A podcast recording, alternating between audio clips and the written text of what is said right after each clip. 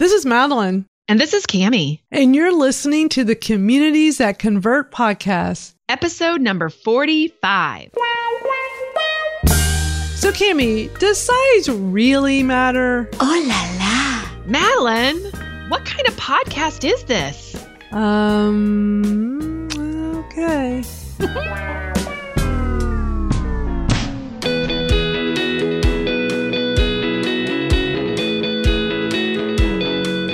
Welcome to the Communities That Convert podcast with Madalyn Sklar and Kami Huyse. In this podcast, you will learn how to build a tribe of raving fans. You will hear tips, ideas, and advice you can use right now on how to grow your own community and provide value that inspires them to take action.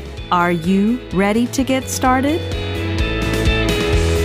This episode is brought to you by the Communities That Convert Facebook group. Come join us in our private group because it's the place where we continue the conversation from here.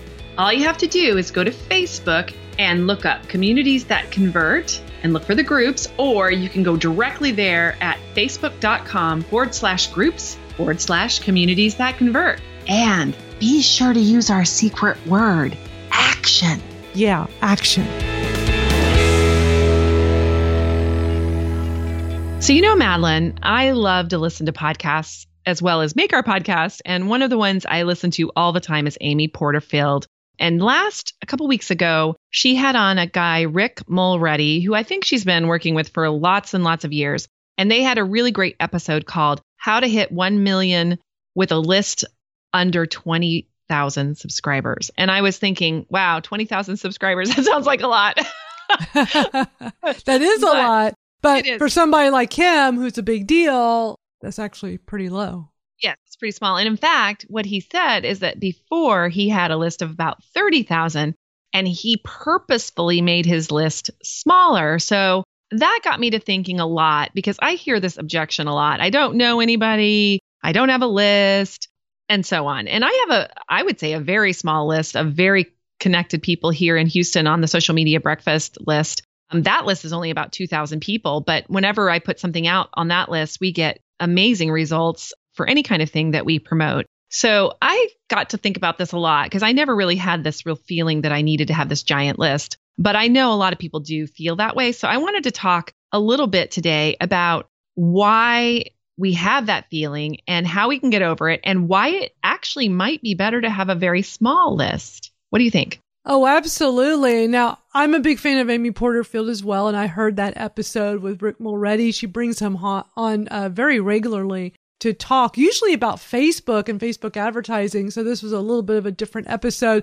But this is a really important topic because everyone is so consumed with having these really big lists, but sometimes big is not always better. I've worked very hard to take my list and bring it down and just take basically trim the fat, right? Like just get all the excess out. People that don't open, you know, there's these strategies where you take your list and you look to see who's not opening for a period of time and remove them and send them a special notice like, Hey, we've noticed you haven't, I've actually received emails like this John Lee Dumas did this to me once where it's like, Hey, we notice you haven't opened your email in, you know, three months, six months, whatever the period is. And that's okay. We're removing you. If you would like to join us, click here to sign back up. I think that is such a smart idea because you don't want to have people on your list that don't open it. And I know we're going to talk a little bit more about that, but it is an interesting topic for sure. Yeah. And I know that, you know, list envy is real. Um, you know, that feeling that you really want to be somebody that has a list that rivals other people. And often, whenever you're doing co op type of opportunities or partner opportunities or JV type of opportunities, which we've talked about in past episodes. In fact, we'll throw in that episode where we talked about JV partnerships and all the different ways that you can collaborate with other people. But the bottom line is that they often ask you, well, how big is your list? It's one of the things that they may ask you. But sometimes I wonder are those lists really very targeted? I mean, how effective is your list may be a better question, although most people are afraid to even talk about that at all. In fact, um, Rick Mulready during Amy Porterfield's session really was he wasn't so sure he wanted to even do this for a long time. She asked him to come on and talk about this a long time ago and he was thinking, yeah, no. And I think it's often the case that people feel very uncomfortable to open the kimono if you will and be honest that, you know, even if you have a giant list, it may not be all that effective. So, you were talking about paring down your list. We have like some ideas on how to do that. But first, I want to talk a little bit about why we want people to unsubscribe. So, one of the things that I think is really interesting is you probably really want people to unsubscribe from your list. And that sounds really counterintuitive, doesn't it? It really does. But yeah, I mean, you don't want people that don't want your information that, you know, sometimes people sign up because they want the free ebook or whatever your freebie is, but then they don't ever open your emails after that, right? That's a right. very common scenario. No, it is. And so the other part about it is that the tighter your list, the more likely it will be deliverable and have better open rates. And open rates are really the biggest, the big thing that you want to get. You want to bring your open rates up. You know, to get a 30% open rate is considered really good in our industry. And there are people that I know that are getting 50 and 60 and 80. Some of my lists are getting those kinds of open rates. And the smaller your list and the more connected you are with those people, the higher those open rates are going to be. It's not unheard of for me to have those kinds of rates with certain of my lists.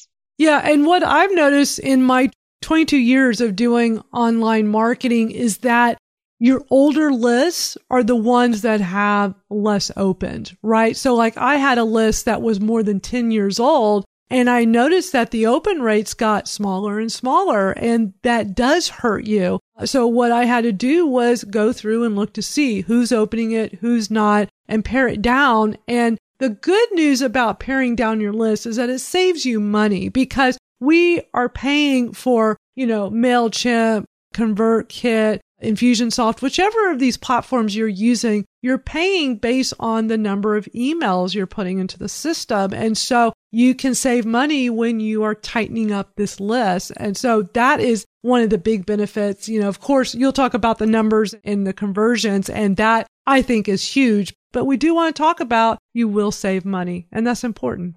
Yeah, it is. And not just money, but also you're going to have better deliverability. And I want to just kind of hang on that just a little bit more because your email provider will look at the deliverability of your email and it will decide whether you are going to have better deliverability or not. So Gmail is really well known for this. They see where your email is coming from and they kind of score you. You don't even know that they're doing this, but they're kind of scoring your email. And one of the things I'm really worried about, honestly, and I didn't put this in our show notes, but this is one of the things I'm super worried about is that we always talk about get people on your list because you own your list and you have a lot more control over that, which is absolutely true.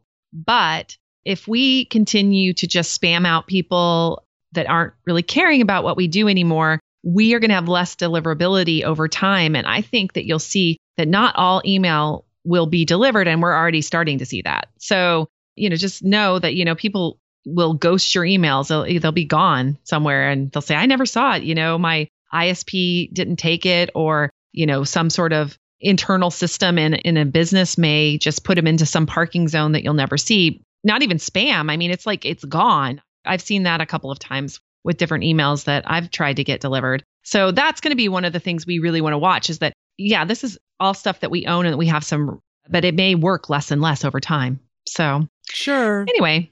But so how, how small is too small? Yeah. Yeah. How small is too small? Cause yeah, but the thing is, I do want to s- stress before we dive down into this path here is if you don't have an email list, I know there's some of you out there that haven't even started. Start today. Start yesterday. Don't wait till tomorrow. It is so important to have a list. We all start at zero. We all start at zero. So start that list, start building it, as a marketer, I always stress the importance to every business I work with.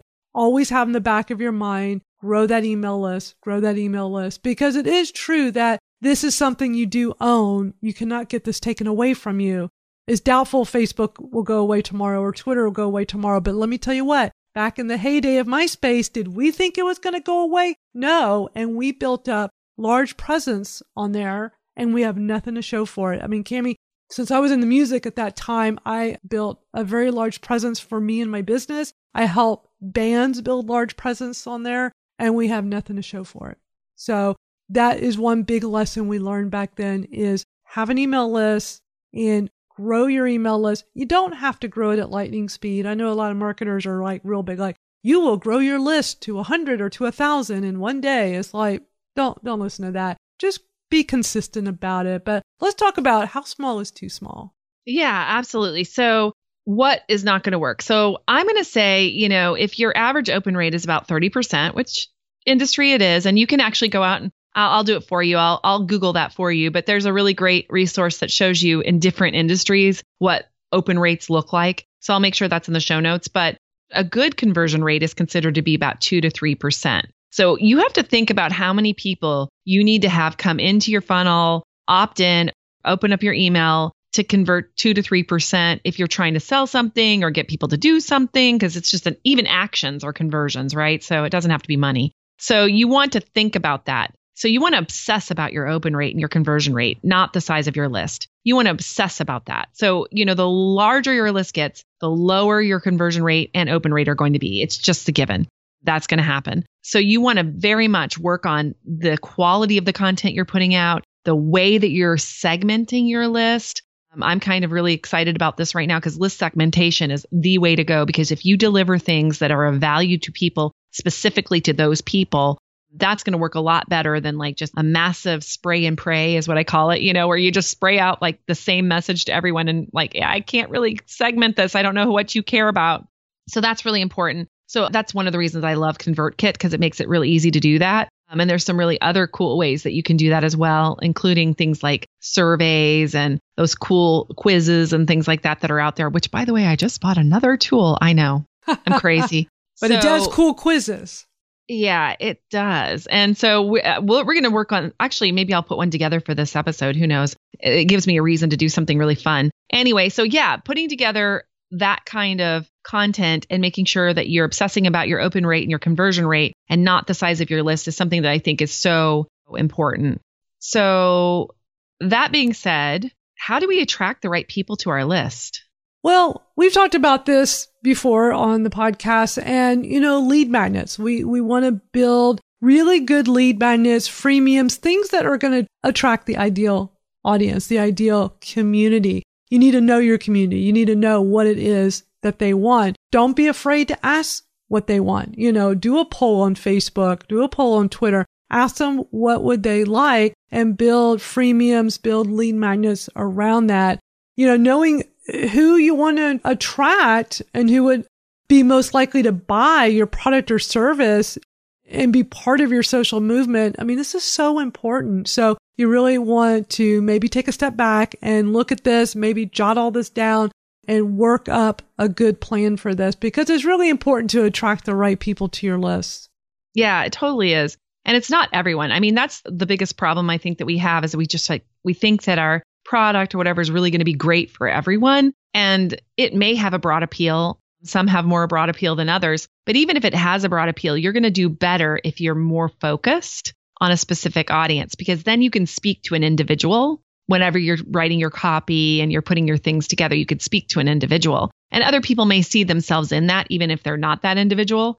You know, I think that's doable. But if you really focus in on on those kinds of things, you're going to do much better in building your content. So again, content is really important. Just as usual, you want to attract those right people and you want to repel the wrong ones. You do. And so it keeps your list smaller, sure. But guess what? It means that your list has a better open rate, it has a better opt in rate, and then you end up with a much better income. So I'd rather have 10% of 100 than like 1% of, you know, a thousand right. or whatever it is, right? Sure. So or whatever that would be. I may not have done that math right, but I'm saying I'd rather have a we bigger know what you percentage. Mean. Yeah, yeah, absolutely, absolutely, so. it's important. So engagement with your list. Let's talk about engagement for a moment. Mm-hmm. When people trust you and look forward to your emails, and you know we mean by you having lots of value with your emails, mm-hmm. you're going to do better. You're going to do better with your open rates. You're going to have better conversion rates. So make sure you focus on value. That's extremely important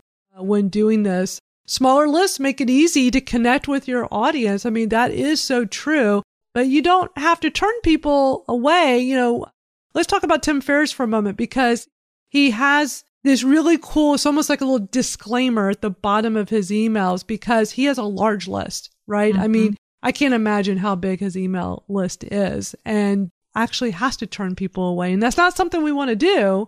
But you want to talk about like what he does? Yeah, I mean, I love to. Oh, let me just start by saying I love Tim Ferriss because I went, I did his his uh, diet plan for my body, and I lost forty pounds. So I totally followed what he said in his book, and I to the letter, and I lost a lot of weight. That's awesome, and that was a huge thing for me. I never really cared for the four hour work week idea really that much, but I did love that he's just so creative and inventive. But over time, he's built this huge audience, which is a good problem to have. There's no doubt that there's a good problem. But in the bottom of his emails, he has this really interesting little disclaimer that I read the other day, and it said, Due to volume, please do not reply to this email. Sadly, we are unable to read 1,000 plus messages per day. To unsubscribe, just click here. To reply to Tim, please do so in the blog comments here. So they do send you a place where you can talk but they say do not re, you know reply to us because we can't answer your emails and i thought you know that is really the the disease of a very big list is that you can't possibly humanly do that unless you have a team of people that will handle the emails and that, that costs money. And a lot of the stuff that he puts out which is awesome on his part he's not charging anybody for it. He's just giving out free information. So he's not getting paid for this. So he doesn't have the money to hire a big team to deal with this particular audience. So, one of the things that if you really want to make sure it's affordable for you, you need to make sure the people that you're catering to are actually your paying customers. I don't know. That's that's what I thought. And I I'm not, you know, dissing on Tim Ferriss here cuz I totally agree with what he's doing here. He has to do this. But I personally want to be able to connect with my email list. I want to be able to talk to people. I want to be able to connect with them because I'm a community builder. It's just sort of the part that I like the most. Well, I imagine there is a number you can reach where it's just beyond your control. And someone like Tim Ferriss, who was very inventive, as you were saying mm-hmm. before, yeah, he probably did come up with ways to deal with it. He probably had something where, you know, where it sent people down a rabbit hole of like, you know, if they email this, you know, it sends them to an FAQ page where they can get more information or who I'm sure he had something in place, but it probably got to the point where it just wasn't working anymore. He also, because I get his email, I've been getting, I've been on his list for quite a while, and he also stresses to reach out to him on Twitter. And I think that's super cool. So between directing people to blog comments, which I think is brilliant, and then reaching out to him on Twitter, you can connect with him, just not through email. And, you know, hey, that's a good problem to have where you have that many emails. But what are your conversions at that level? I mean, he is a very big deal. So I imagine he gets great conversions through the yeah, I, I would assume so. And I would say, hey, if you become a big deal like him, absolutely put this on the bottom of your email. But until then, make sure you're building those connections with people, right? That that yeah. should be the first priority. And yes, Twitter is awesome with Tim. In fact, I tweeted him about my weight loss and he responded to me. So it happens, but I would just say in general, you want to make sure that you keep your list tight and small and only have the people on it that really you want to be your customer or who want to be your customer, I guess is the right right word. So I do think that segmentation becomes hugely important. And maybe we'll do an episode down the line about funnel building and segmentation and that kind of stuff. I think that might be a good one down the line to talk about because that kind of goes hand in hand with what we're talking about here is making those lists. You could have a hundred lists, but they'd all be very focused, right? So, and then if you add them all up, hey, that's a lot of people. So, but you know, it's actually a great idea to have these separate lists and have them very focused. Mm-hmm. Like, for instance, when I do a webinar and I look at that list, it has great open rates. It has great conversions. And that's a nice list to have. And you can nurture that list. And then next time you have a webinar or some kind of event, same thing. And you can be building these smaller lists up.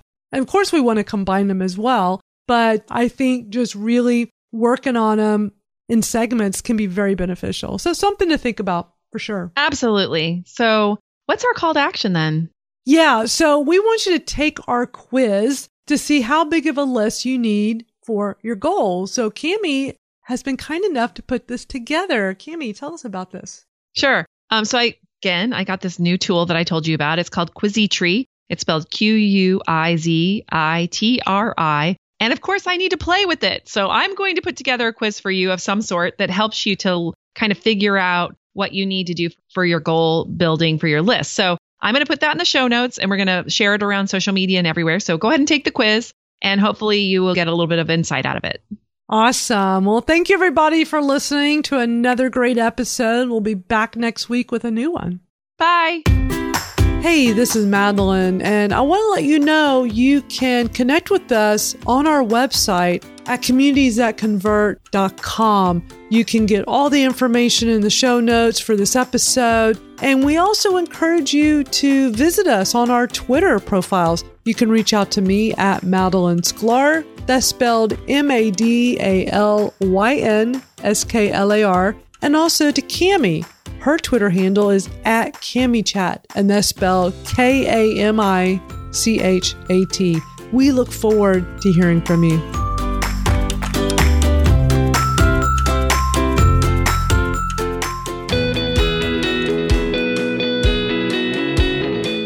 Listening to the Communities That Convert podcast with Madalyn Sklar and Kami Huyse, where you learn how to build a tribe of raving fans.